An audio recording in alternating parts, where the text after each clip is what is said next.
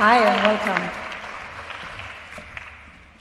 Welcome to the S N F Dialogues. Thank you for being here with us, despite the, the, the crazy weather that we have to our country. So let's start, and let's take a look around us. I'm pretty sure that it will not be so hard to address climate change, or even crisis, wars and conflicts.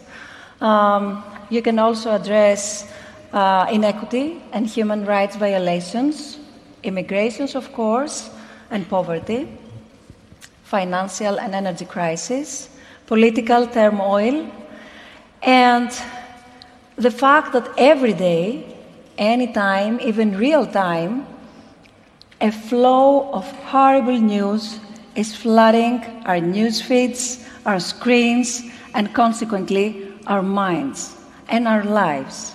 Because very often the way that news is provided through today's media can make us feel powerless, disengaged, to be active, to participate, to take part. And they, in some way, somebody could say that they, they turn us into a mass of passive spectators. So I'm coming closer to, to our title of today's discussion, spectators or citizens. It's that actually, someone could say that happens because the, the news very often comes to us with no tools, no tools for us to explain or understand them. It's like what the, um, the British filmmaker uh, Adam Curtis has said, that the only reaction left for us is to say, oh dear. But is this enough? And what does this mean for us as citizens? What does this mean for all of us? Journalists, scientists, politicians, anyone, adults, teenagers, we are citizens. What does this mean? And how hazardous is this for democracy? Here at S N F Dialogues, we would like to see journalism from the scope of the audience, from the scope of the citizens, which means being from the other side, on the other side of the screen. And just a few hours before the The iMEdD International Journalism Forum, we will try to answer with our speakers, and thank you very much for being here with us today. We will try to answer this very crucial and sensitive question. So let me introduce to you uh, all the, the professors that are here with us today. I'm starting with you, Doctor Laurie Ouellette. Welcome. Professor of Media and Cultural Studies at the University of Minnesota. Doctor Darren Lilleker, a warm welcome to you as well, Professor of Political Communication at Bournemouth University, and Doctor Timothy Schaefer. Welcome, Doctor Schaefer, and thank you for being with us, Director of the S N F Chair of Civil Discourse and S N F Ithaca Initiative at the University of Delaware. A warm welcome, of course, to all of you who are joining us online. You are part of this discussion, of any discussion, as you already know very well, so please share with us your thoughts, your questions, your ideas, whatever you would like to, um, to offer to this discussion via our platform, s n f dialogues dot org slash questions. I have to admit that we were very skeptical, uh, I mean the team of Dialogues, we were skept- very skeptical at first if the title, spectators or citizens, does exist. If, is it right? And I'm saying that because we were wondering if it is possible to discuss citizenship irrespectively of its relationship to the media. Does this strict duality, spectators or citizens, exist? The question is Uh, referring to all of you. So, Doctor Ouellette, let's start with you. Thank you. It's so wonderful to be here in Athens, the birthplace of democracy. And uh, this is a very interesting question to me. Um, I think that the dualism between citizens and spectators has become blurrier in recent years. And, and what I mean by that is, um, is that a lot of us might imagine direct democracy as a kind of ideal where everyone participates face to face. But the reality is that we live in a heavily mediated society, and ever since the rise of the printing press, the media have played a really powerful role in defining citizenship, in constructing, you know, uh, community and communal interests, and in shaping publics and circulating information. And for almost as long, critics have worried that the media undermine democracy and that they turn um, citizens into passive viewers of entertainment who are distracted or addicted to amusement. So that's a long-running debate, and I think it's still an important one. But we also live in an era where increasingly um, media is not one way, and we are all uh, called upon to interact, to comment, to participate in our media culture in ways that um, that go beyond spectatorship. So I think of spectators as a term from a different period of media history, when media was one way and where our ability to um, participate was limited. Now I think we almost have the opposite problem, which is that we are called upon to participate, but does that really mean anything? Does that really um, activate us as citizens? Does it really allow us to contribute to public life in any meaningful way? Thank you so much. Doctor Lilleker, what do you think? Um, again, thank you for, for having me, and uh, it is great to be here. Um, I think when we think of citizens, we often um, have this sort of view of people who live in a country but also have responsibilities to a country and also have rights within that country.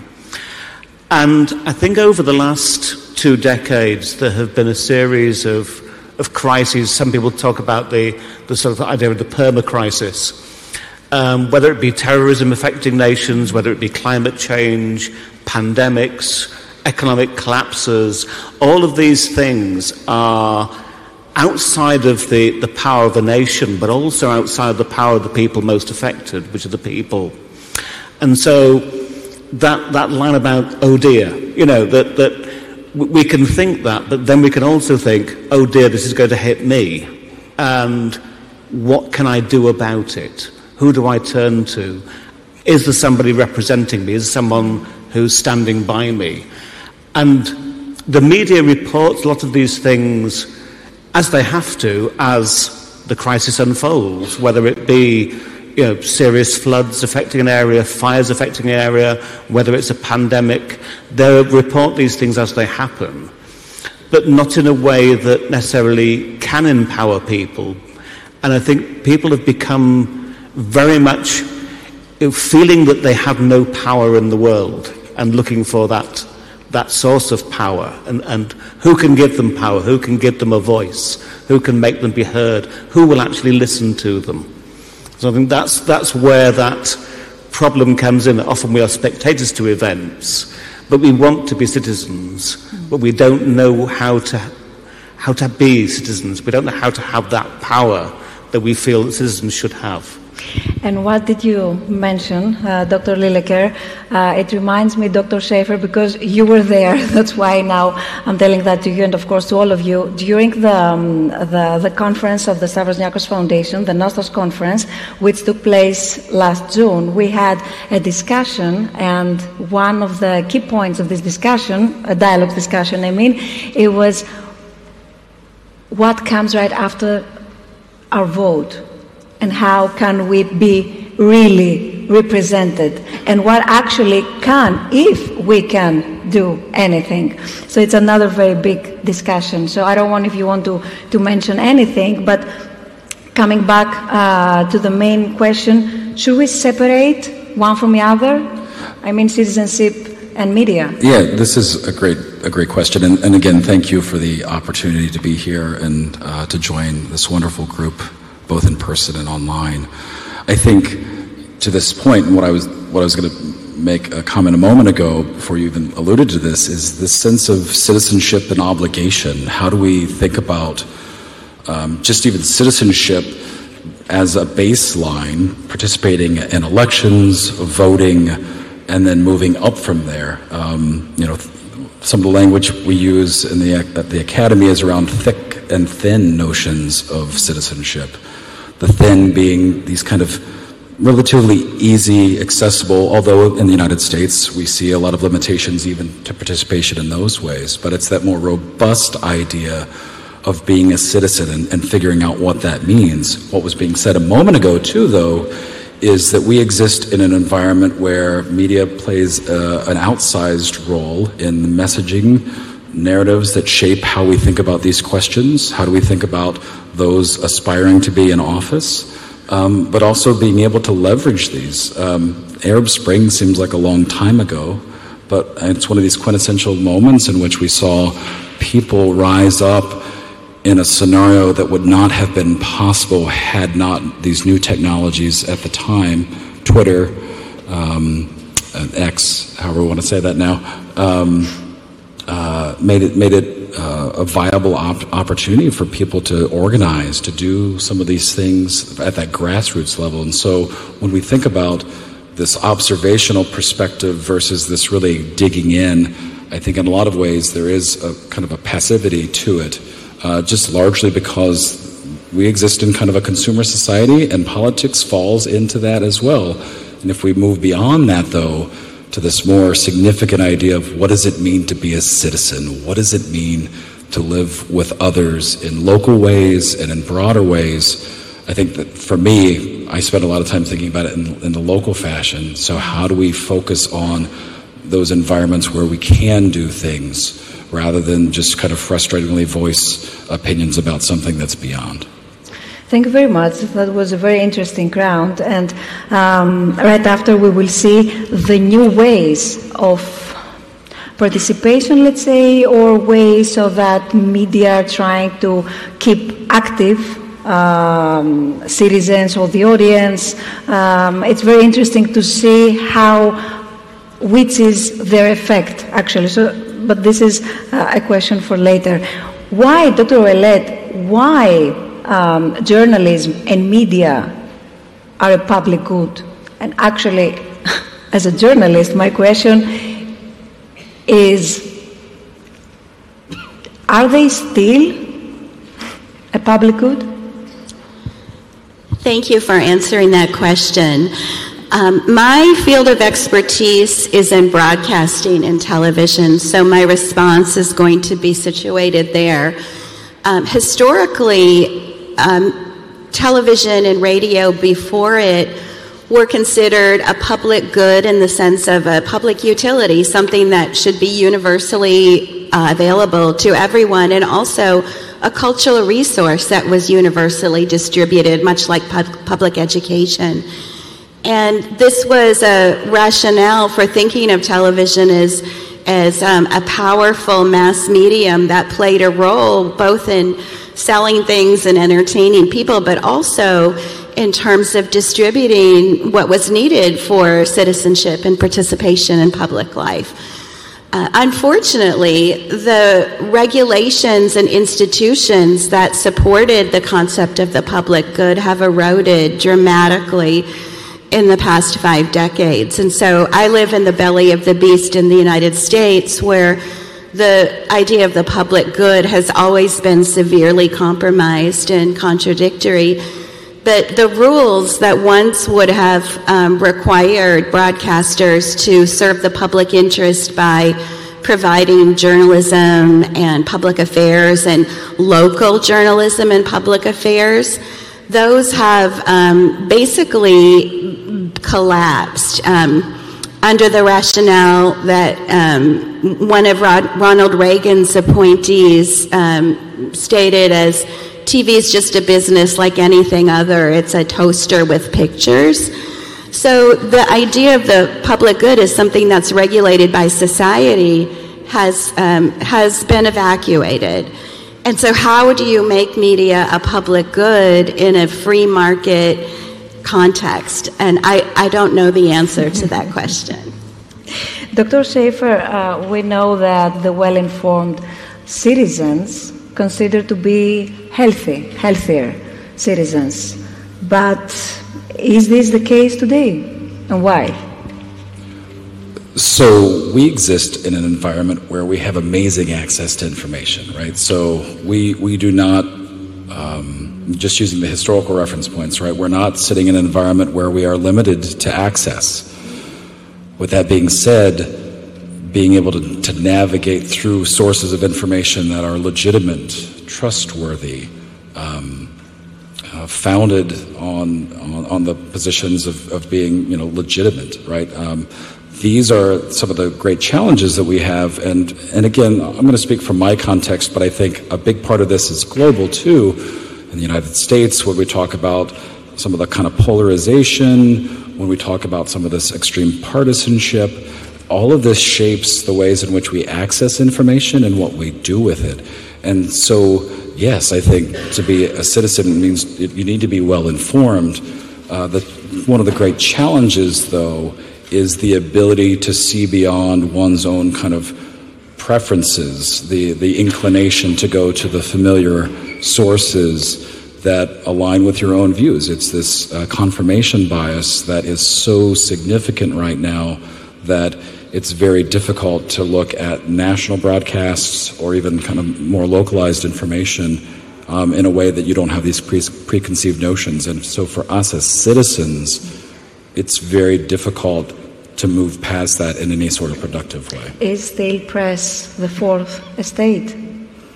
I, I, yes, and I think it has to be, and I think this is a really str- a big struggle, though. I mean, in the again, in the United States, this is what has made it uh, possible to function, um, and right now we're dealing with it. Um, the question of, I just flew over here, so I haven't paid, a, paid attention to the last twelve hours of news.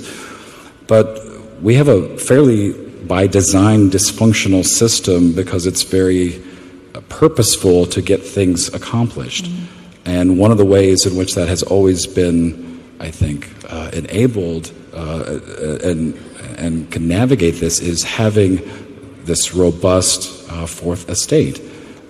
One of the big challenges is now when these systems by design start to fall apart or people use Um, the the positions of power to kind of break apart the ability to work together or to have this information shape what they're trying to do, we are coming into this sort of place. But um, but we can't disconnect, back to the public good mm-hmm. point. Mm-hmm. Um, media have never been disconnected from profit, right? These sorts of things, even uh, in the kind of public broadcasting space, like the ability to, to make that possible. And you know, in the nineteen thirties, for example, it was, you know, some of what I study is from that era, how they used radio. So it's fascinating, but this is one of our big challenges is right now of how do we, um, how do we, how do we bolster something that's really in decline?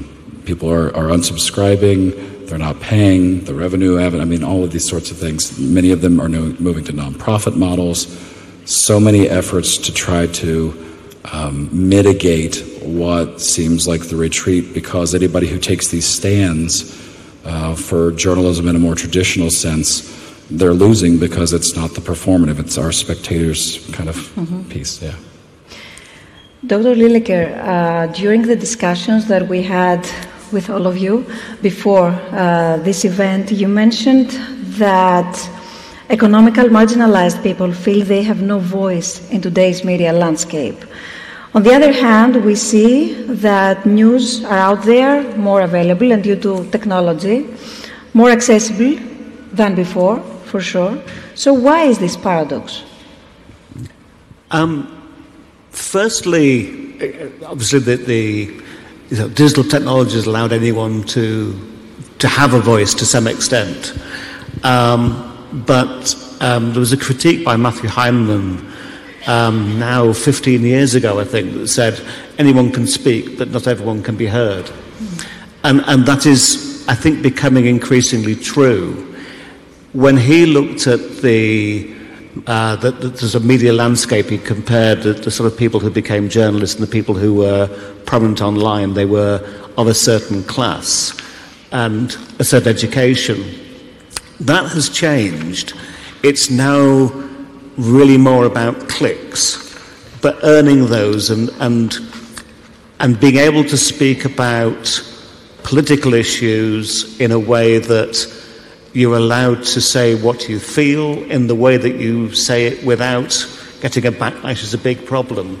I think where media often struggle is is what they, when they package news, when they, they try to bring in people's voices, it's for particular editorial reasons. They, they want a voice to say this. Mm. So the marginalised yeah. views, those views that aren't necessarily fitting with what the editorial agenda is, don't get heard. And often people say they don't see people like them on the media. Media today require new ways of people's involvement, according to what you just said. For instance, new programs uh, invite people to participate to live surveys, or we see that reporters give the floor to people in vox pop, vox box, or even uh, reality shows. They call uh, the audience to a live voting. Is this a kind of participation? Is this a kind of active participation? Or is just an illusion? What do you think? It, it, there's an interesting study done some years ago uh, by Stephen Coleman, and he looked at the, the people who voted in the television programme Big Brother in the U K, and comparing young people's participation and engagement and involvement in that, and compared that to local elections. And of course, no, lo- no none of the young people, you know, very, very few took part in local elections, and few had high engagement in the same way as knowing who all the candidates were, knowing their backstory, knowing you know, more about them than simply their name on a paper, their party. And I think that's one of the the, the problems, in a way, that, that that people feel they are empowered through reality T V. They can make their choice. They could decide who wins a programme, or they feel they can contribute to that. Whereas with democracy, with it being much bigger, with problems often seen and often are insurmountable, things like climate change, for example, you know, the individual participation in something is seen as, as fairly futile. But they feel empowered by that because they, they're, they're part of it, they're, they're in the moment with it. And here, before, I, I also uh, would like to ask you the same question, uh, Doctor Ouellette, but um, allow me just to mention that there is a huge discussion about the responsibility because of the power that the audience feels that have due to the fact that they have the chance to choose any kind of show they would like to see. It's like we make absolutely equal the responsibility. But my my point of view is that, yeah, all of us are responsible, but not in the same way. I mean, journalists and media and media uh, landscape, media industry is much more responsible as an experts, exactly because they have this expertise of designing its show, and then, of course, the audience comes with its responsibility. But I don't feel that the responsibility is equally. Doctor Ouellette? I think there are actually two issues here. One is to do with media content, and the other has to do with people's ability to um, participate in public life through media. And I think in terms of media content, the kind of free market ethos that is where we're at now with the decline of um, of public service or the public good as an operating principle, Uh, makes it really difficult to have, you know, diverse, meaningful, diverse perspectives on um, on issues that represent, you know, ordinary people, particularly disenfranchised groups. And I think the structure of the media is set up so that um, it, the goal is to make money, which leads to c- the kinds of programs that can capture eyeballs, right? And, you know, the move away from the idea of a mass media where, for better or for worse, everyone had the same content, and six o'clock came and it was time for the news, right? If you wanted it or not, you kind of just watched it. Now we curate our own feeds, and, you know, we're so customized and specialized. We have so many choices that um, there's built-in opportunities for some kind of regular engagement with civic life through media have disappeared. And then I think there's the issue of people's um, ability to participate. And this goes back to why I think the term spectator might not be the right word. I think we are in- invited to participate and, and be active through all these new technologies and take polls and go on television, on reality shows. And, you know, we live in a kind of consumer or media democracy where there's an idea that, you know, we, we are invited to participate. And in my opinion is that's about monetizing our experiences and our clicks more than any real invitation to shape media culture. Um, but I think the question is, what does all that activity or participation translate into? You know, does it prepare young people for citizenship if they vote for, you know, their favorite idol? You know, does it serve any kind of purpose? I mean, some people go on reality shows with a cause or an issue. And those are important possibilities, you know, as a s- structure or a system as a whole. I think that, you know, the commercial underpinnings of, you know, choice and interactivity are very, very limited. Mm-hmm. Since you um, have spent many years on, research, on researching television, I would like to tell us more about the relationship, this very unique relationship between citizens and television. It's very, it's very interesting to, to understand where does this relationship stand right now, exactly because today, as we said, you have already mentioned the um, the power of digital media, the fact that they're so popular, the new tools they offer to the public, to the users, et cetera, et cetera. Yeah, so um, television from the outset was something that scholars and critics and even journalists worried about because it was considered to be inferior to print. And because it was a mass medium and it went into people's homes and it was on all day and there was just a kind of flow of content that was geared to what was assumed to be the lowest common denominator. So the people with the, you know, minimal education, you know, catering to wide interests all at once. And the idea was that T V was dumbing down the intellect and dumbing down the culture. And that was one of the reasons why I think there was such strong interest in public broadcasting or regulations that would require uh, broadcasters to provide programming that was specifically designed to um, to cultivate citizens. So that's one unique thing about the medium. But we've moved away from that era. You know, now we have cable channels and streaming platforms and what is T V anymore, right? Um, and there are very few regulations. And as I mentioned, we cultivate we cultivate our own feeds. And, and so I think television isn't blamed so much or solely for the demise of democracy. Um, but it is it is often cited, you know, with the in terms of the reality T V phenomenon and the way in which some of the iconography of democracy and citizenship have been hijacked and brought into popular entertainment.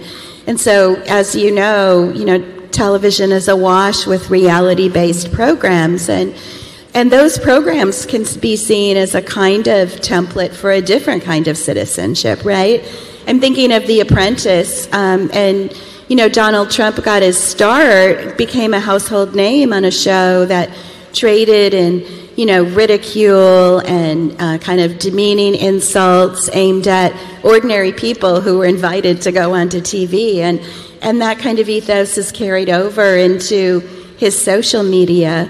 So I think um, T V's become much more connected with newer media.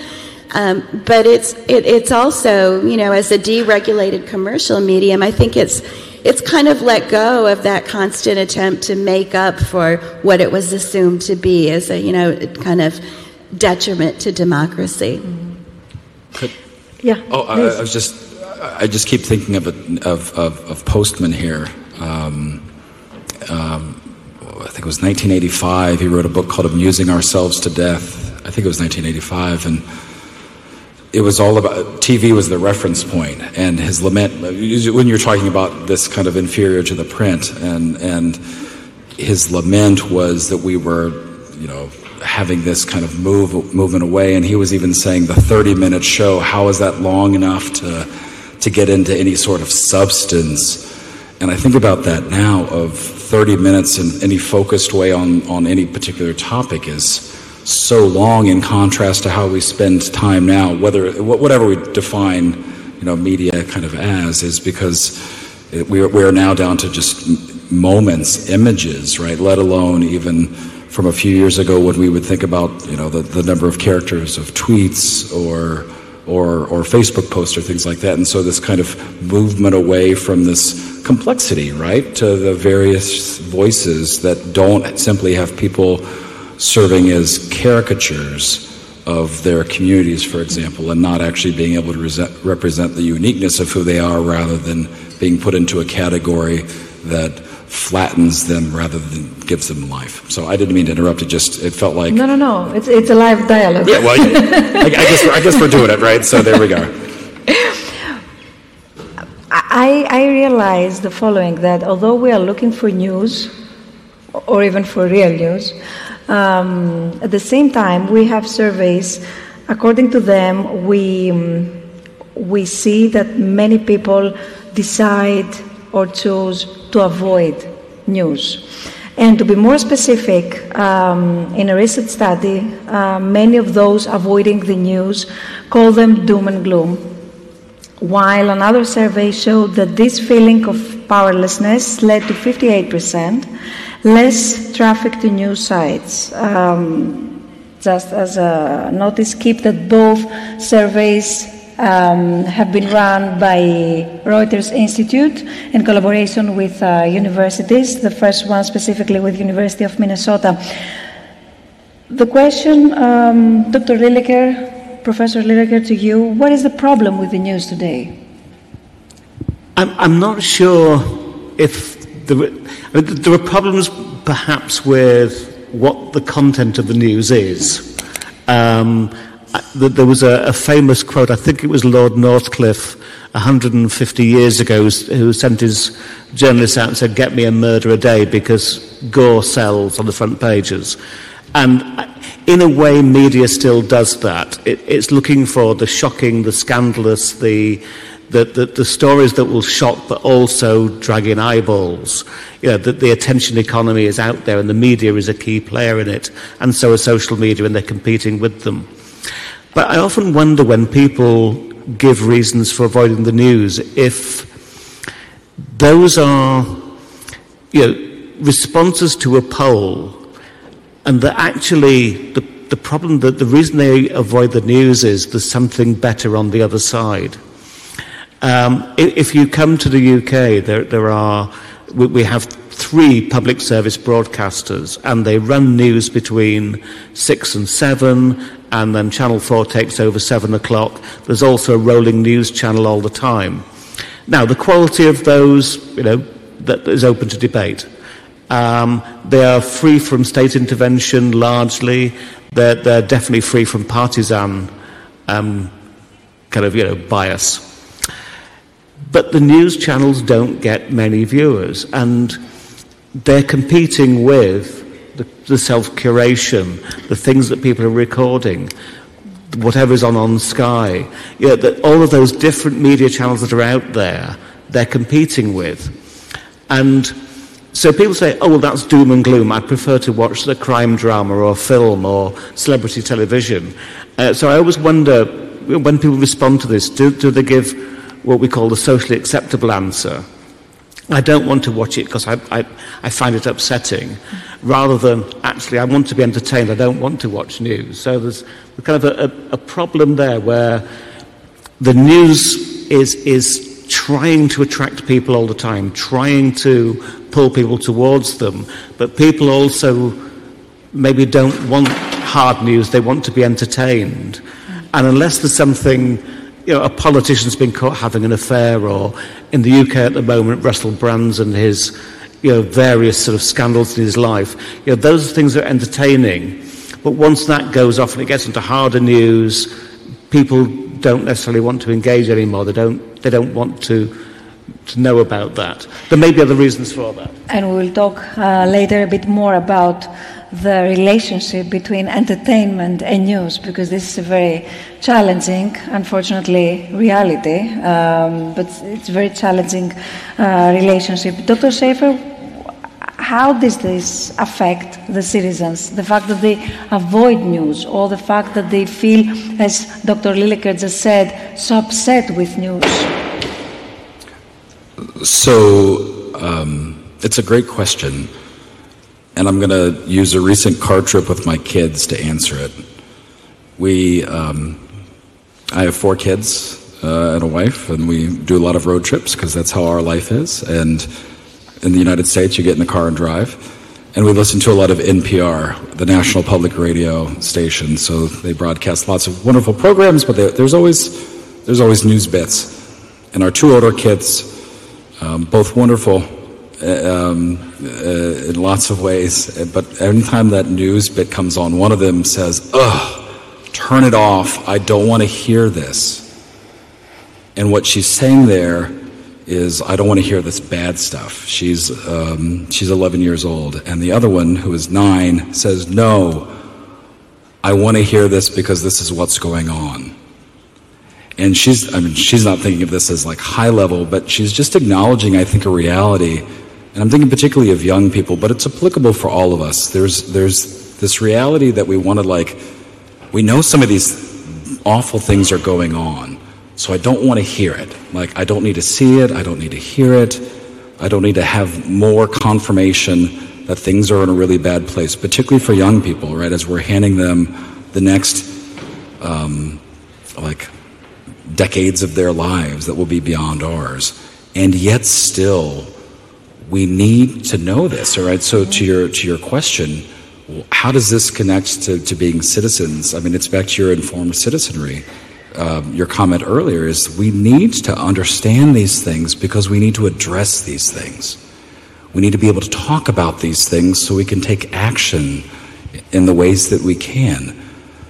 So when we talk about active citizenship, it's often figuring out, gosh, what is even going on before I can say, I see what I and maybe others can do. But that's really tough. Like, and I'll just go back, you know, to that car. And this is literally, and that was real a couple of weeks ago, the last iteration of this, of this tension, right? I don't, I don't need to hear this doom and gloom. I know it's bad. I know climate change is happening. This is why they didn't have snow last year, and they were really sad about not being able to sled. Um, and this is this is the thing, right? And how do we how do we respond to these moments?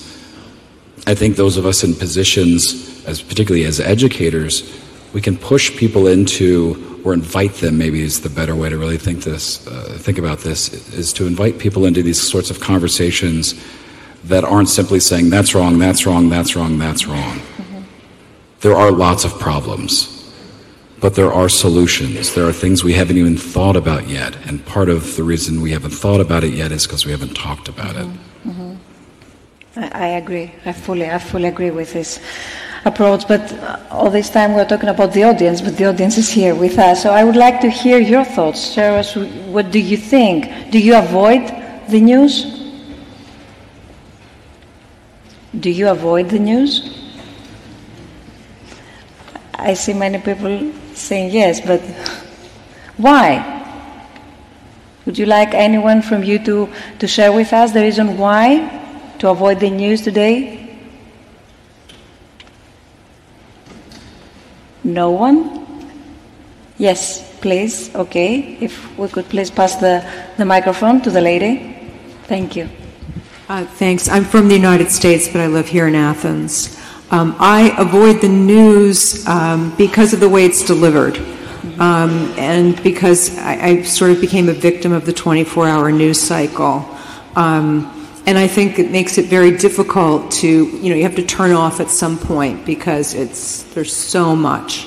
Um, I do also agree with the confirmation bias. I mean, although because of my feed, I'm here today, um, and I found out about this program through my feed. Conversely, it's hard to get a diversity of ideas because um, the media is so, I call it like slivers of um, points of view, that it's really hard to just find a place where you can go get a broad perspective and know that you can trust it. And just to, to respond to that, um, uh, your comment about this kind of cons- the overconsumption of it, you just feel like you're being inundated. One of my uh, favorite books from a few years ago is by a philosopher, Robert Talisse, called Over, Overdoing Democracy. And his argument is, we're just saturated with some of this stuff right now. We've turned politics into, I mean, this is the twenty-four hour cycle, right? This is what happens is there needs to be more content, so we're going to make more content. Um, and we're foregoing the other types of things that give us relationships with people around us, right? And his argument, and again, I'm going to use an American example because this is what he says in the book. Go hang out watching your kid play the sport, stand along the fence line, have conversations about things that are apolitical, right? Get to know people in these kind of baseline ways, which is striking that we have to be told to do that. But I think part of these systems, because we have the ability to be constantly entertained with the things that we want to see, sometimes we forget that maybe we should step back and actually be in environments where we're hearing other things that might not be what we want to hear or hadn't really thought about, because, but because we haven't chosen to see that in front of us in that moment. Um, it's something else. Thank you very much. And here, you wanted the microphone, please. The microphone. And Doctor Ouellette, you wanted also to uh, to add any comment to what we've heard from the lady? Okay. Μπορώ να μιλήσω στα ελληνικά. For sure, βεβαίως. Εγώ απλώς δεν εμπιστεύομαι τις ειδήσεις, γιατί βλέπω ότι είναι κατευθυνόμενοι οι is directed by others. We get information in a way directed by others, and in most cases we get false information. It's uh, the, the core of the problem, I would say. So the lady shared with us that I, I avoid the news exactly because I don't trust the news, and exactly because I believe that news and consequently the, the whole media landscape is fully manipulated. And consequently, I feel that I hear and I, I receive fake news. Yeah, I sometimes feel like that, you know, that when we speak of journalism and news, we need to always step back and remember that this is a highly mediated cultural product, right? It's pr- providing an interpretation of reality and of public life um, that's coming from somewhere. Where's it coming from, right? Is it representing the um, interests of the owners of the, or the shareholders of the global corporations that control media? Likely it is, right? Um, and I, I think that there's also some merit to the idea that there's an overload with cable news channels, you know. It, it, the, those channels no longer operate, you know, in terms of providing investigative journalism and, and really deep analysis and, and and really working on problems at the local and national level. It's really more, in my opinion, about, you know, ongoing live coverage of, you know, the Titanic submersible versus the hundreds of people who died in a boat coming from Libya to Italy at the same time, right? It's about the drama of these, you know, stories that can be presented as a spectacle or as entertainment. And it's also about a kind of partisan chatter that has to do with the way that Um, media channels are now branded. So the communities of belonging are, you know, not necessarily our local communities or our national communities. There are media brands, right? So there's Fox Nation, and then there's M S N B C for a, you know, kind of a different lifestyle cluster. And the problem with that is that it doesn't allow us to see what we have in common. It doesn't allow us to think of um, our membership in, you know, a kind of of a common with interests that are diverse, but yes, also that converge around issues like the environment or climate. It doesn't allow us to encounter perspectives, and it presents partisanship as a, you know, as a commodity that is, you know, is is utilized um, for very little purpose other than to monetize attention. So I get it why people are, you know, are fed up with news, to be honest. And dramatizing the news, it was something that you also mentioned, Doctor Lilleker, during the the one of the calls that we made before this uh, event and discussion today. Yeah, um, and, and it's part of the, the media's place in the attention economy is to get clicks. And while you have the rolling news, you have the news bulletins, you know, many news producers are, are producing content constantly, pushing it out online. And mostly they use clickbait. Even a, a company like the B B C, you know, they will over-dramatise stories. Um, that there was a story this weekend in the U K of a man from Essex that, that went for a drink and woke up in, I can't remember where he woke up, he woke up somewhere else abroad anyway, um, Barcelona I think, I think I remember it right. And the actual story was somebody who went out, got drunk, decided to go to the airport and fly to Barcelona, um, but then kind of because he was drunk he, he then kind of fell asleep and, and, and didn't realise what he'd done or something like that. But it was more complicated, and I think that's one of the, the it's an example of one of the problems with the media is that they try to pull people into a story, dramatise it, make it um, perhaps a lot more dramatic than it actually is in order that we click on the headline. And it, it's you often see these stories that are very similar to the newspaper front pages where, you know, what they wanted you to go and buy it because you've got to find out what this headline's all about. And then going back to the, the, the citizen um, aspect of that, when reporting politics, the dramatisation of politics, the, the dramatisation of the processes behind politics, do politicians like each other? Do they get on? Is there a big disagreement? Um, It doesn't really talk about the fact that there should be possibly debates in politics, but focus on the personal disagreements and why these two people are disagreeing and what they both want to get out of it, which again turns us from being citizens to think these people are representing me, my views might be represented, to know they're representing themselves and their own ambitions, and I'm a spectator to it. I don't want to be necessarily, but I am forced to be a spectator to it. And that dramatisation to go through so much of news in order to get clicks, in order to get attention, and can also cause people to distrust the news when they read it and go, well, actually, this is what you're really saying. It's a non-story, or it's a, you know, a very complex story, but you've simplified it and made me think this is happening. Doctor, and, yeah. Excuse me, a personal yeah. question. When did you arrive here in Greece? Um, Monday. What, what what day is it? Today's Wednesday. yeah, it was it was Monday about eleven thirty at night. Um, thank you so much for all the details. The reason I'm asking is because while I was hearing you, you remind me a lot what's going on here in Greece. So I'm pretty sure that you've watched Greek T V.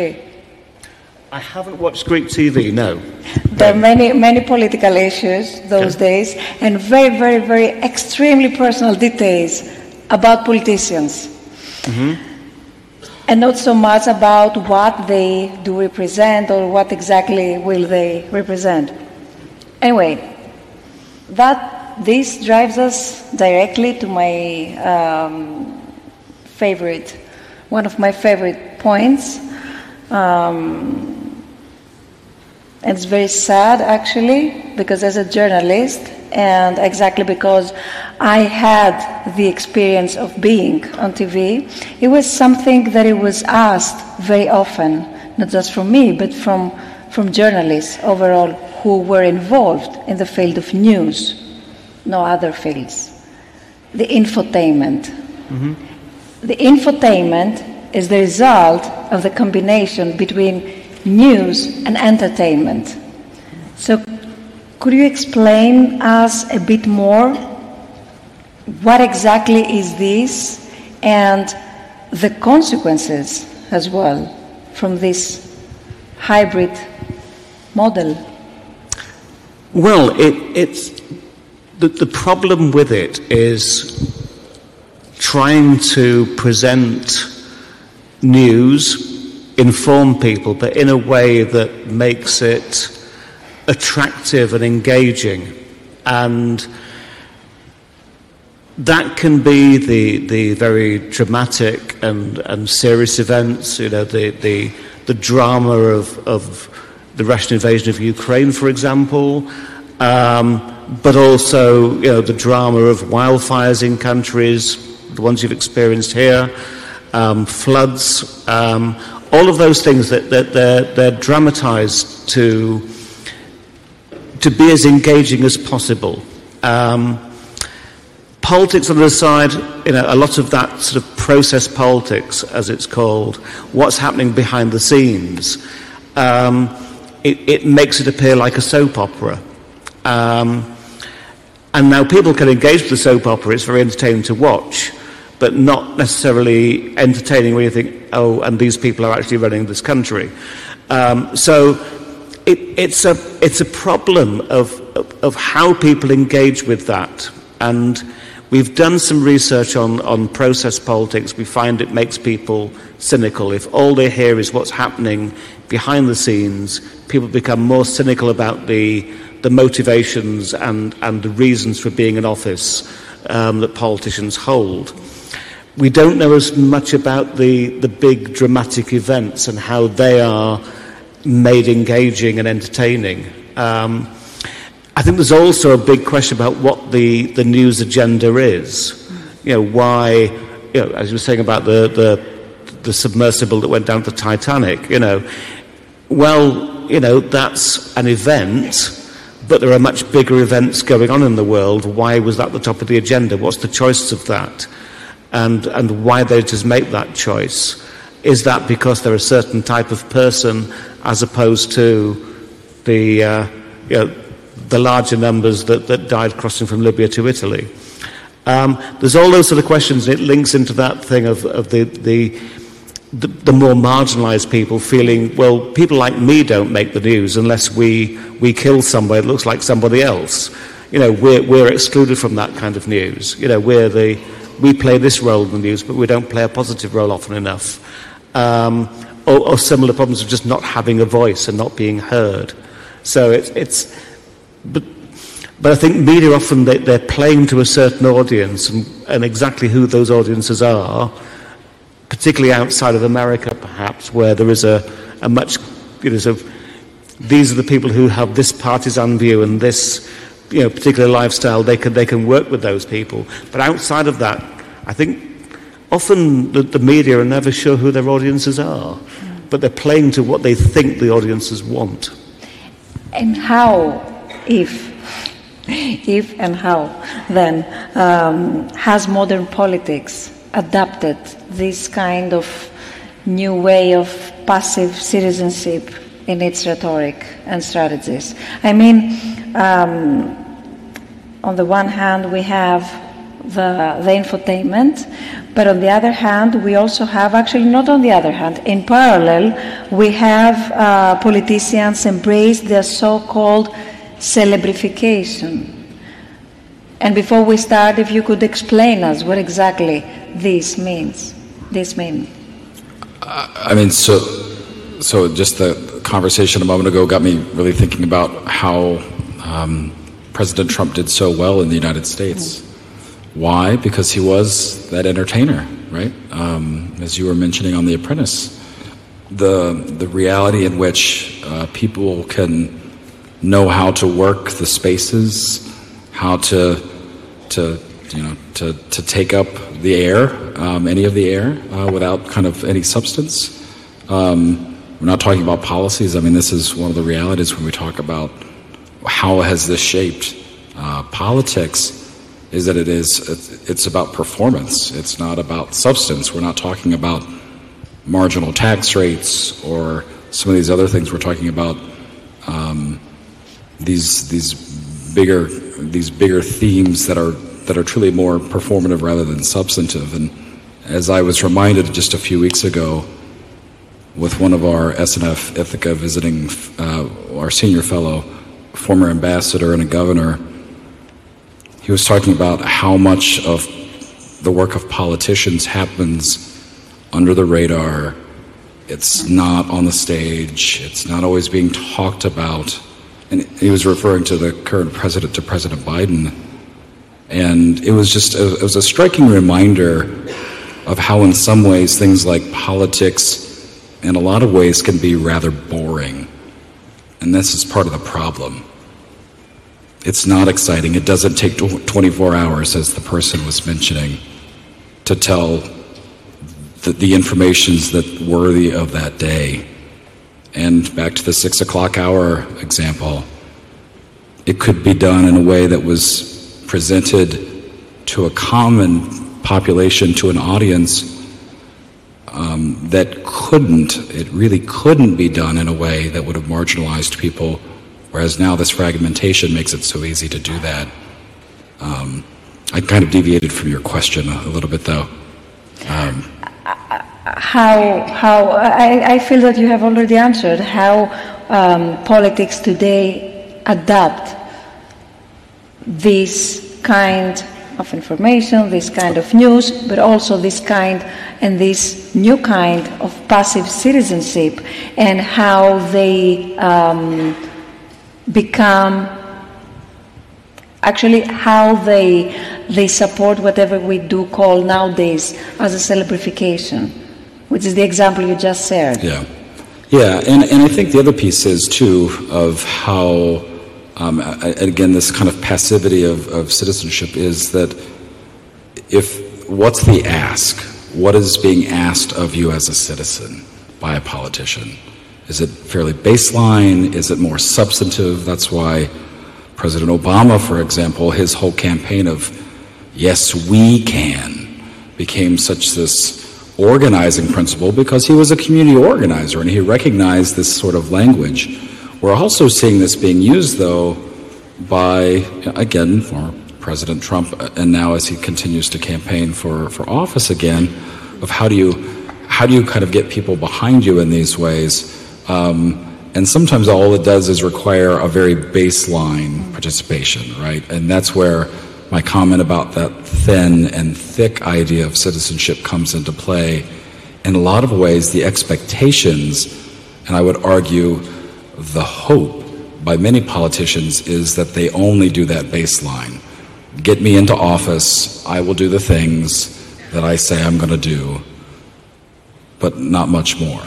And I think that's a really troubling thing, but it's also an opportunity for, I think, many people, if they see themselves as active citizens, the ability to, to affect change, particularly at the local level, here in a place like Athens or wherever else you might be from, is real if you start to realize how, how do we organize? How do we start to talk to each other? How do we leverage these platforms?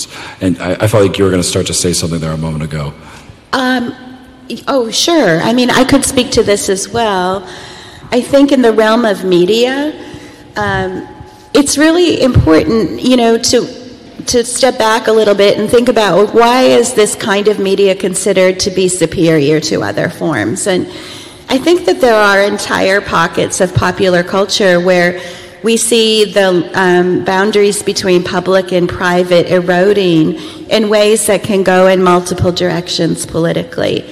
So in the United States, any number of politicians and and um, you know, government officials participate in shows like Dancing with the Stars, right? There's a kind of revolving door where they use the show to kind of buttress their administrations, but also to make themselves accessible to, you know, the public, to audiences. And and I think that the, the, the, what they're trying to do is not to pacify citizens. I still re- I still object to that conception of passive citizenship, because I think what's happening is they're activating citizens as fans, right? Mm-hmm. They're blurring boundaries between information and entertainment and politics and entertainment in ways that, that are actually requiring us to be active. If you, you look at, you know, Donald Trump's social media, it's all about addressing his supporters as fans, right?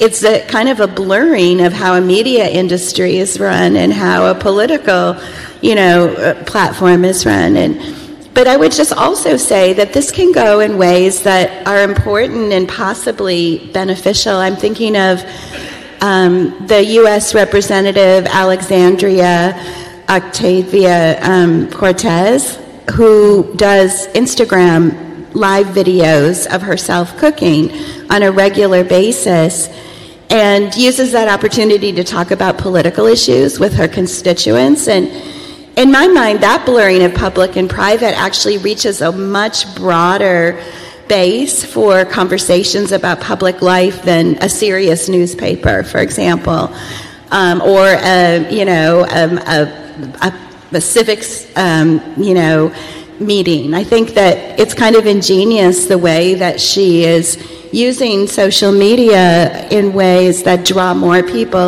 into an understanding of the stakes of a political issue and its relationship to everyday life, you know, to cooking dinner, to what kind of food will you have on your table, and so forth. I think that, agree with that, but there's, I think there's a darker side to celebrification that, that some politicians use, um, and that's the more populist characters. So, although Trump had a platform, he had an audience and, and a, a fan base, if you like, from um, The Apprentice, he also used social media very effectively to constantly get media attention. Now, some of it was positive, some of it was negative, but he was constantly in the headlines because he'd said something on Twitter that was offending somebody or just didn't even make sense. And it is a lot of politicians will use this, they use these platforms in the same ways as ordinary people do, so making this claim of authenticity, I am like everybody else because I use this platform in this way, uh, which can be cooking, et cetera. Um, but then blend in these other arguments and, and simplifications of big problems, you know, build up those conspiratorial sort of claims about how the current government are in league with business, et cetera, et cetera, and This, there's this big elite out there, which sometimes can be true and sometimes can be false, you know. But these populists use all of these kinds of claims and become celebrities for doing so. Um, there's a number of politicians around the world that, that have no background in, in any sort of, you know, celebrity life, mm-hmm. but became famous because they started to do things that stood out and the media picked up on them. They built an audience and then they became so successful.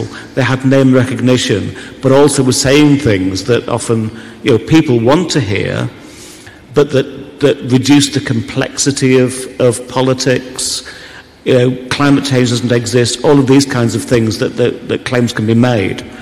Um, and so that celebrification is, is, is a little bit dangerous because people can look around for someone that they know and recognize and is saying things that they see as believable, um, but not always reflecting, is this credible? Is this, you know, is this person actually doing the right thing, or are, there, you know, are their policies actually in any way possible, you know, building a wall? And maybe just the quick just response to this, because I it's such a great question. Uh, in some ways, it's one of the themes we were talking about before, is that I think when we talk about this celebrity, right, it's simple. It's a character. Um, and that's part of what makes it appealing. When we start to talk about someone who's more complex or nuanced, and then all of a sudden that, that part falls apart because that short, that headline, that doesn't work anymore, as we were discussing previously, right? So this this whole sense of the appeal of this, it does have, I think, the allure, which is what puts many people into this kind of position, if if they're able to, right? How do I lean into this if I'm trying to advocate it? And yet, once you look at it or uh, inspect it a bit more, you realize there's it's it's a little bit empty, mm-hmm. and I think that's the that's the downside. Going back in the in the eighties news landscape and history, we saw the liberalization of the media industry. Um, and of course the emergence of many private media that operate based on profit. It's something that you um, mentioned a couple of times, Doctor Ouellette. Can you explain us how this milestone affected the narrative of the media and especially the way news is represented? Um, yeah, for absolutely. So in the seventies and the eighties, there was um, an embrace of market values as a way of organizing media, particularly in the United States, um, but also in Europe and other parts of the world. And that's where you see the idea that if we only have more choices, our media system will be better. And I think that, you know, w- what happened is we did get a lot more choices, but whether our system actually um, is a better one or whether we have, you know, the media system we deserve is another question.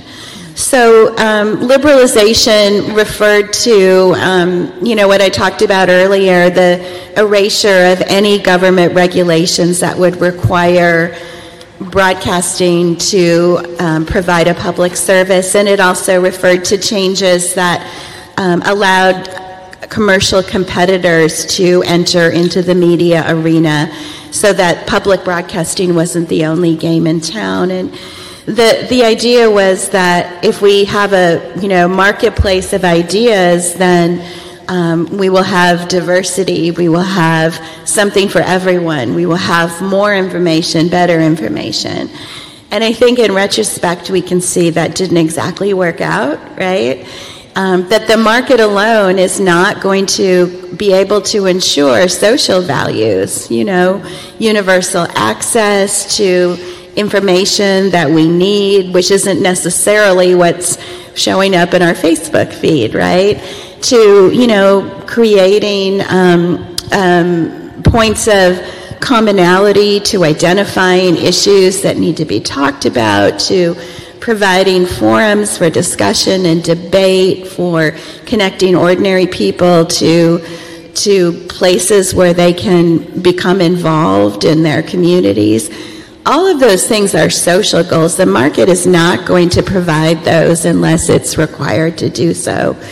Because under a market system, you know, what matters is profit, and that's why we see so much branding and, and catering to, you know, consumers and and um, incentivizing people to become involved and to interact as a way to kind of monetize their their participation, not necessarily to invite them to play a meaningful role in either the media or in public life.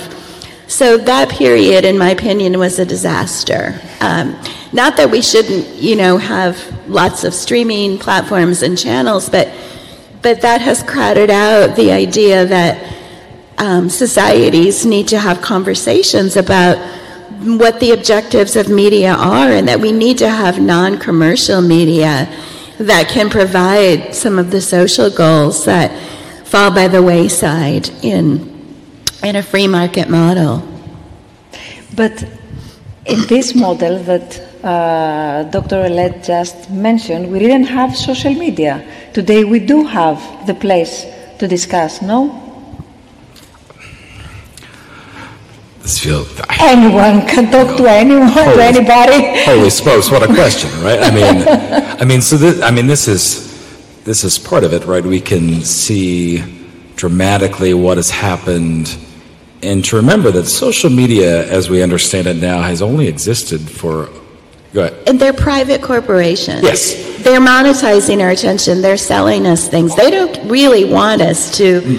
Be part of a civic democracy. No, no, absolutely, right? I mean, it, I think we're experiencing some of that right now as, I mean, again, while we're watching the effects of the ownership of of, of, of X, formerly known as Twitter, right? That um, many many academics have started to, have, have used Twitter for a long time as a platform for lots of exchange of ideas and things, and they're all, many are trying to move to other platforms, but everybody's trying to figure out what that next platform is. There have been about three or four that have seemingly kind of died a bit.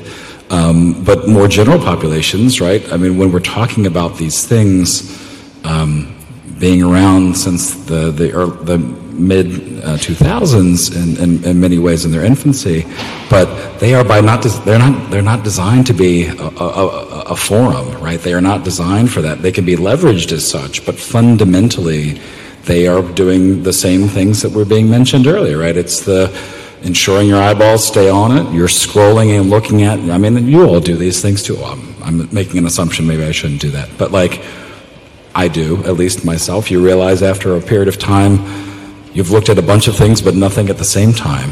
Um, and and so the nineteen eighties did not have this dilemma. So I think this is, you know, part of what's just added added to this, right? The the systems have amplified to where even in many ways in the United States, Fox News is no longer seen as the right kind of position, right? It, uh, left-right kind of politically. There are others that have positioned themselves in new ways because they can.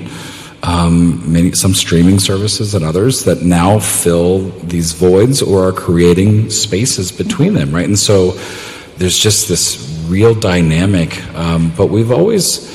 Um, it, even when you're talking about the eighties, if I could just take one more second here. Sure. I was thinking about um, some of the period that, one of the periods that I study as a researcher is the nineteen thirties and the nineteen forties, this democratic moment, and the leverage of radio at that time. And there was something that later becomes the N B C Meet the Press, uh, which is a Sunday morning uh, round table, talking heads, D C, but before it started, there was something called the town meeting of the air, a town meeting in the air. And there are these moments when these aspirations existed of how do we get people to actually leverage technology, um, communication technology for some public good. And very quickly, I think they realized it was kind of boring, right? And then it started to move to what we now know it to be, right? And if you look back, at those times, let alone even decades ago, it has really changed, right? The the way in which it's more performance rather than substance.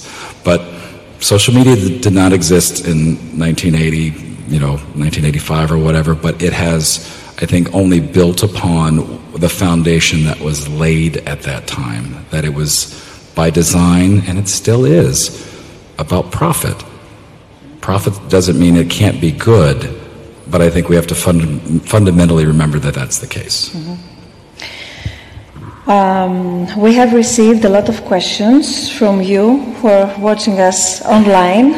Uh, you would like to, to ask, yeah, but uh, I would like to to ask the following. Uh, it goes to to all of you. It says, uh, using the example from the U K, so probably you, Doctor Lilleker, could uh, make a comment, where young people were shown to participate more with reality T V voting versus participating in elections.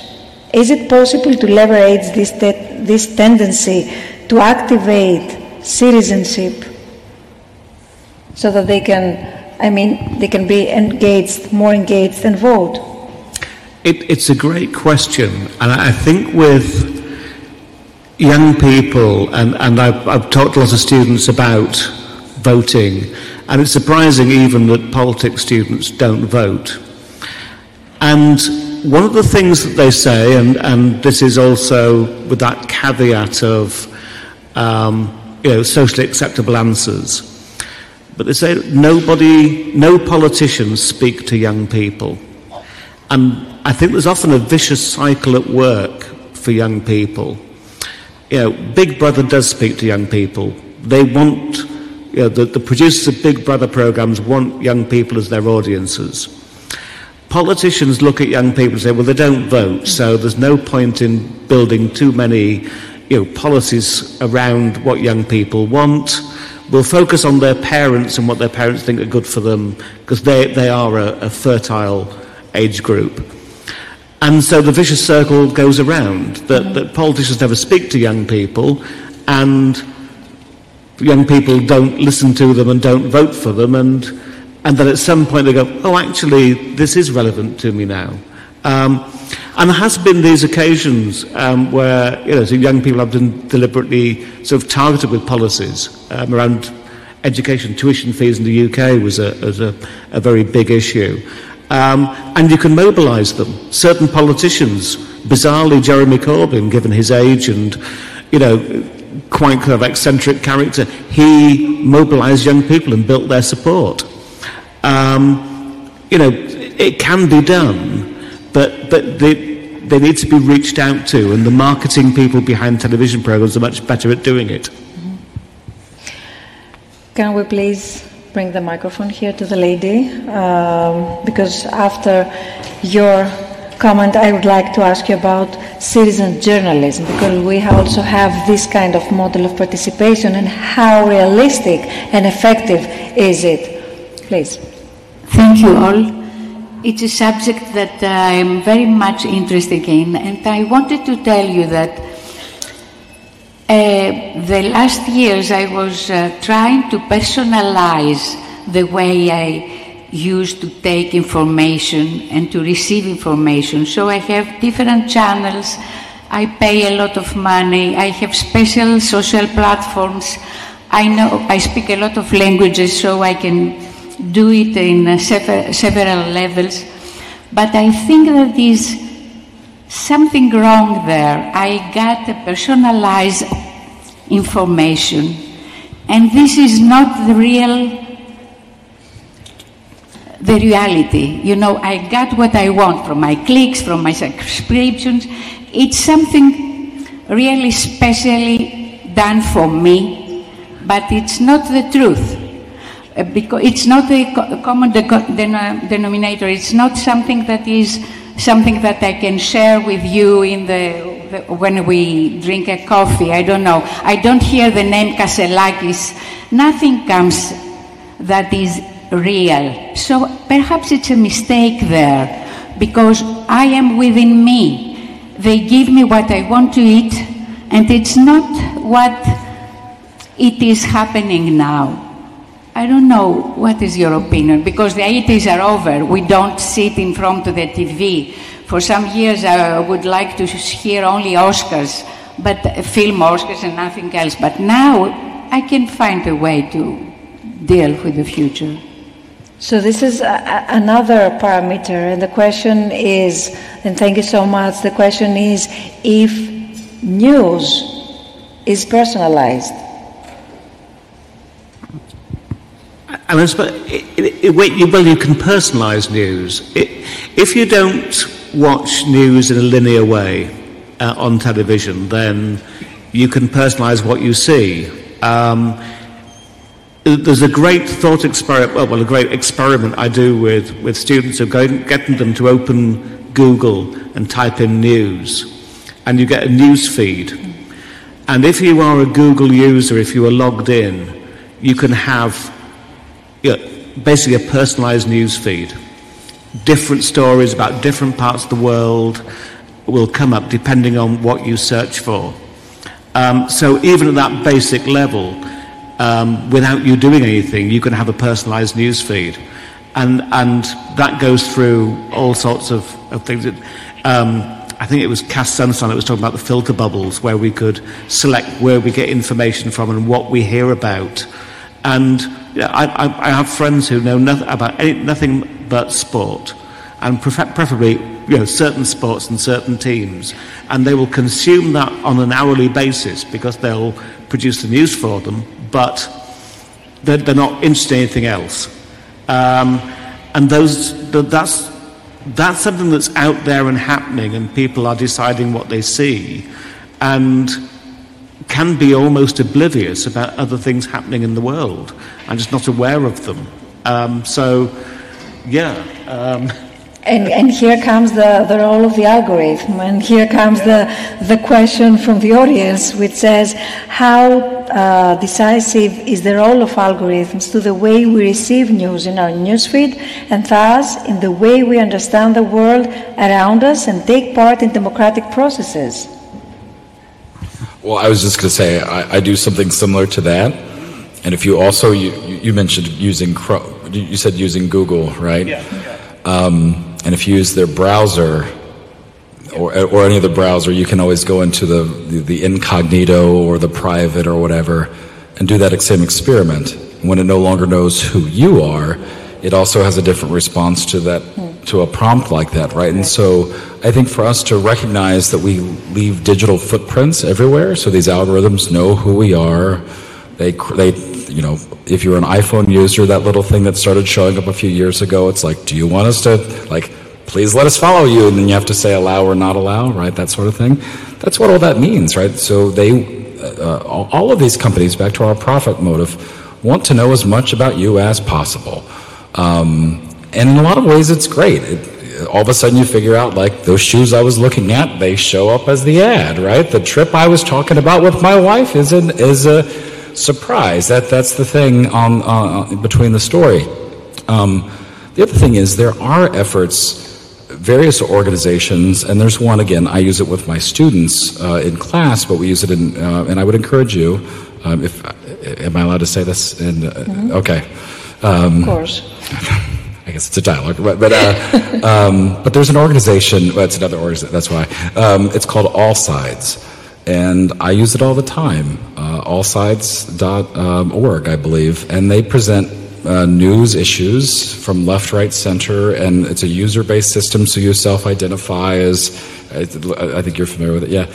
And, uh, and it helps you understand the variation of even the same, quote, story is presented in different ways. It's often he- headlines more than a lot of the substance, and I think that's always striking, too. Is to see how substantively there's a lot of commonality because there's only so much variation that can happen, but the way that it gets framed, it's the naming and framing that is so important, which I, why I think personally, so much of this becomes then so deeply connected to things like civil discourse and dialogue, is that if we can get beyond the easy caricatures, the shorthand, and we can actually talk to each other, or have politicians engage in substantive kind of debate, which is so difficult, then all of a sudden it peels back, I think, some of that performative, some of that celebrity, right, as we were talking about, and helps us understand more of the nuance and the complexity of people, um, and of, of those aspiring for public office, right? And so when we think about this, it's at all of these levels, but there are efforts, but it's so tough. And something I do very, I, I do personally is I read things I don't really enjoy reading, um,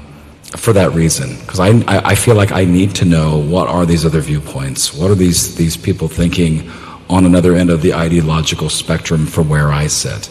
It's essential. If we only stay in that that bubble, right, the enclave, whatever it might be, that echo chamber um, of information, it only reinforces and. You know, if you've ever voted and you wonder how the other candidate won when everybody you know voted for the same person you did, that's kind of how that works, right? On the other hand, technology um, has led new kinds, let's say, of people's involvement, uh, participation, like what we did say earlier, citizen journalism. Um, Could we consider today citizen journalism as a mere citizen's duty, uh, Doctor Ouellette? Should we, and then comes the question, should we at some point at least draw the line where journalism starts and where and ends, and finally, consequently, sorry, where are the limits? That's such a great question. I mean, on the one hand, I want to support more voices being heard directly through media. But on the other hand, as someone who studies and teaches social media and popular culture and reality T V, I know very well that, you know, you put a camera in someone's hand and that doesn't mean that they're going to produce journalism, right? So think about much user-generated content is, you know, is is not something we'd want to rely on for information and deliberation. But I think that there are um, there there are new developments that have emerged um, because new technologies have become available. but also because of our historical circumstances, because of the crises. And these involve, you know, people in the streets who are also using Twitter. Or where I live in Minneapolis, um, which is where George Floyd was murdered by police officers, um, we relied very heavily on a on Unicorn Riot, which is a kind of um, citizen journalism. These are um, independent, nonprofit, grassroots, on the ground uh, video makers who who covered the protests uh, that ensued and really, you know, took over the city for many weeks and. and live streamed what was happening on the ground and included interviews and perspectives that were nowhere else to be seen. And and that, I think, was incredibly promising and exciting for me to observe and think about, wow, you know, they just have their cameras and they're live streaming this on YouTube, and it's providing such an incredible service for local citizenship. Um, So I think it goes both ways. You know, I don't want to say everything is, you know, is a kind of citizen journalism. Mm-hmm. But I, I think, you know, that there are opportunities for for the development of, of kinds of journalism that we need more of, such as Unicorn Riot. Do you want to add anything? Yeah. Um, I, I think sometimes we have to be a little bit careful about how we define citizen journalism as in terms of what is journalism, and that idea of, you know, collating news, checking, et cetera. But I think there's a, a, a huge role for alternative media forms that tell stories. And I think, you know, well, if it hadn't been for somebody with a camera, um, we, we probably wouldn't have had convictions for George Floyd's murder. Um, but also, you know, in in in part of the world where the media is heavily controlled, um, many marginalised communities that are under severe discrimination use live streams to, to film um, abuse by police, et cetera, or live streams from um, protests where they feel there's going to be sort of, you know, sort of serious attempts to, to suppress them. Um, we saw that during the Arab Spring. Um, you know, so... so I wouldn't necessarily describe those as journalism, perhaps more as, as activism and built on the protest thing. But one of the, the the big advantages of those things is you can take the picture and it's already going out there. It will be there, whatever happens. And and so it has that long-lasting power.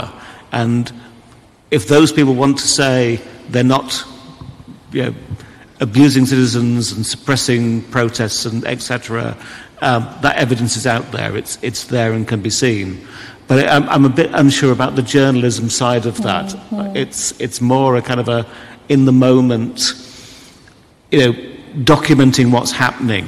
You know, showing people what's happening, which which journalism often is more reflective, or should be perhaps. I agree. And maybe just to add there briefly is that in many ways, you know, citizen uh, journalism w- was often filling voids, right? It was when uh, newspapers particularly weren't covering certain stories or communities. It helped uh, give voice to to to, you know, to stories that literally wouldn't exist otherwise. But the the quality, the the ability to trust. Um, Uh, those sorts of things. Again, back to our technology, right?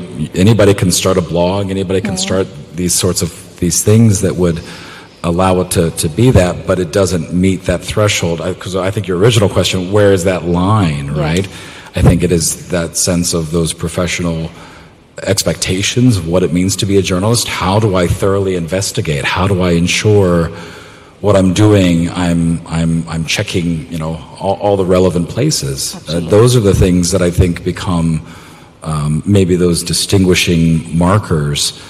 But the only other quick thing I would say about citizen journalism is I would almost flip it, and I would pose it maybe not quite as a question, but as a thing to consider is how much do journalists think of themselves as citizens?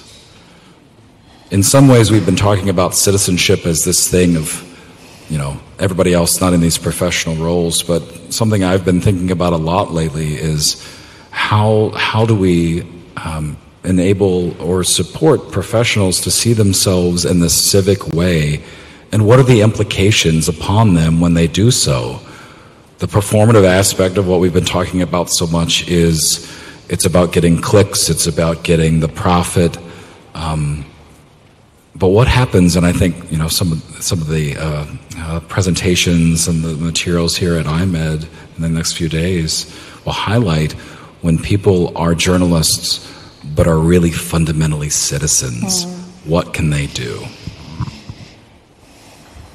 And that's, th- this drives us directly to the International Journalism Forum, which starts today, and it's very sensitive and crucial for us, all of us, professors and professionals in the field of journalism, but also um, other experts who can be or are already um, part of the of the whole community um, around news, should consider, so that we can redesign and rebuild actually the way of doing our job, of telling our stories, of investigating our stories, of gathering the documents we need, of gathering the data we do need, and not just spreading outside there our opinions. We do need the opinions, we do need um, the different voices, but I feel that we've totally lost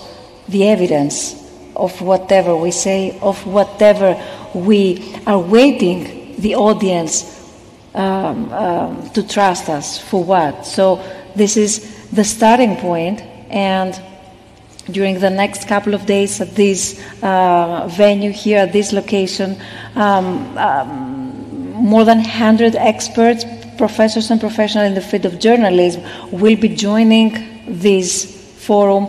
Uh, Doctor Schaefer, you're going to run a very interesting workshop. You did join the conference, and last year it's very important to include also the academic community, to activate the academic community with all this knowledge and all this expertise. And let's think, but let's do.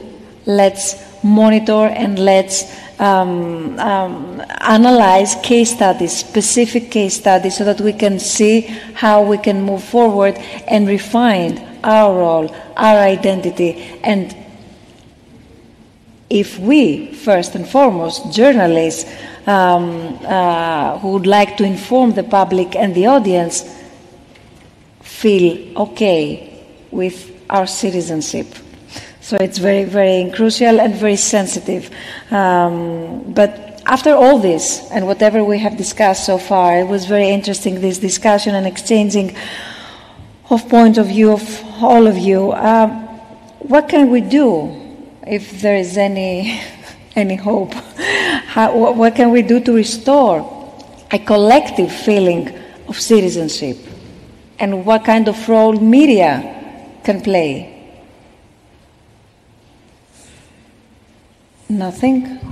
I just want to give want to give a shout out to all the journalists who I, I am. I I think of journalists and as you know, kind of fighting the good fight and trying to survive in this system, right? Where where it's market driven and where you know the structures to to to work as a journalist are also you know collapsing, and mm. so I think you know there there are some really huge structural barriers that we're facing. Um, but I think that just even these kinds of events that you're putting f- together where these discussions can happen and where people can engage in, you know, collective ways and mobilize and discuss problems, I think that's a really great start. So thank you again.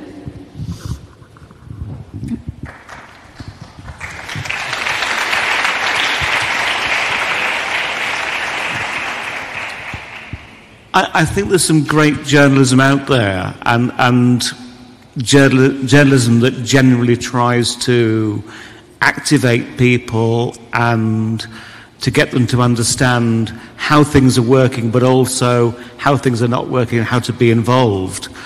And there is also infotainment out there for those who don't want that. Um, unfortunately, a lot of the time it seems the market is choosing the infotainment and not focusing on the quality journalism. And uh, it, it's something we often see in newspapers, that those newspapers that do analyse things have a, have a low readership.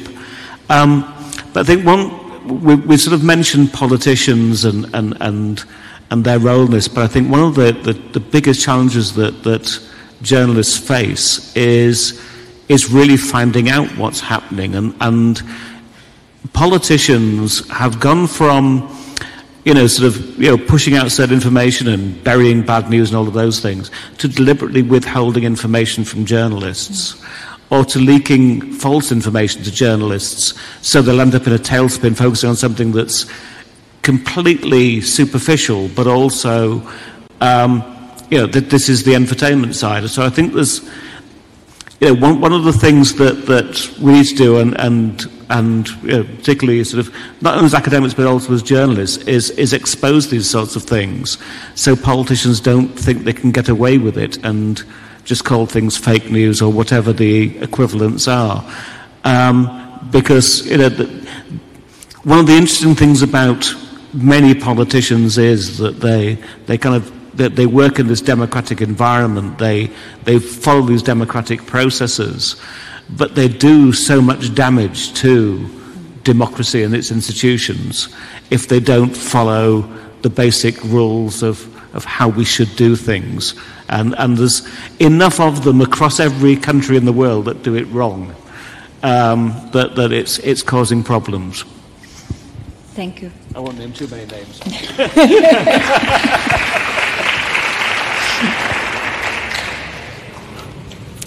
I guess I'll, I'll begin by referencing last year's iMEdD uh, forum, when I was struck by, and I'm not a practicing journalist, I study adjacent areas, and but sitting in the room and hearing people talk about how some journalists were, were dealing with violence, the ways in which politicians were attacking them in different ways, the real difficulty of doing this work. And yet still, people do. Because I think they recognize how significant it is uh, to have access to good information, information that is often challenging or difficult to hear. And if we don't have journalists sharing those stories, doing the investigations that need to be done, we just don't know. So I think that's the really important thing. And I guess the last quick thing I, I would say in just all of this is I, I've been really thinking about this title of our of our dialogue. And I think there are moments that we are appropriately spectators. There are things that we observe. We don't need to do more than watch. Um, it doesn't, not everything requires one hundred percent. But in those moments and in those instances when we do need to move beyond this more passive role into a more, what I would say, an active citizenship, I think figuring out when and how is a really important thing. And having journalists, journalism, information help inform our actions, we can't do things without knowing what to do. And I think that's what journalists do for us. Thank you so much. Thank you so much, all of you, for participating to this very, I'll tell it for tenth time, uh, valuable discussion. Um, Dialogues, S N F Dialogues Initiative is an open, multi-layered platform actually, where we do discuss, open, where do we invite the audience to participate, to join anytime by sharing anything, either physically or uh, online. So we are active from our perspective through this platform, and please, you could visit, all of you, our uh, platform S N F dialogues dot org, because there you could find discussions, you can find podcasts, you could find uh, opinion articles, you could find videos, infographics, everything, not everything, many things about what we've discussed, but also about other things, other issues, like climate change specifically, like the many layers of the pandemic, like a series of issues that they do really concern us all. Thank you so much again, and thanks to all of you who joined our today's discussion. Have a good night from Athens.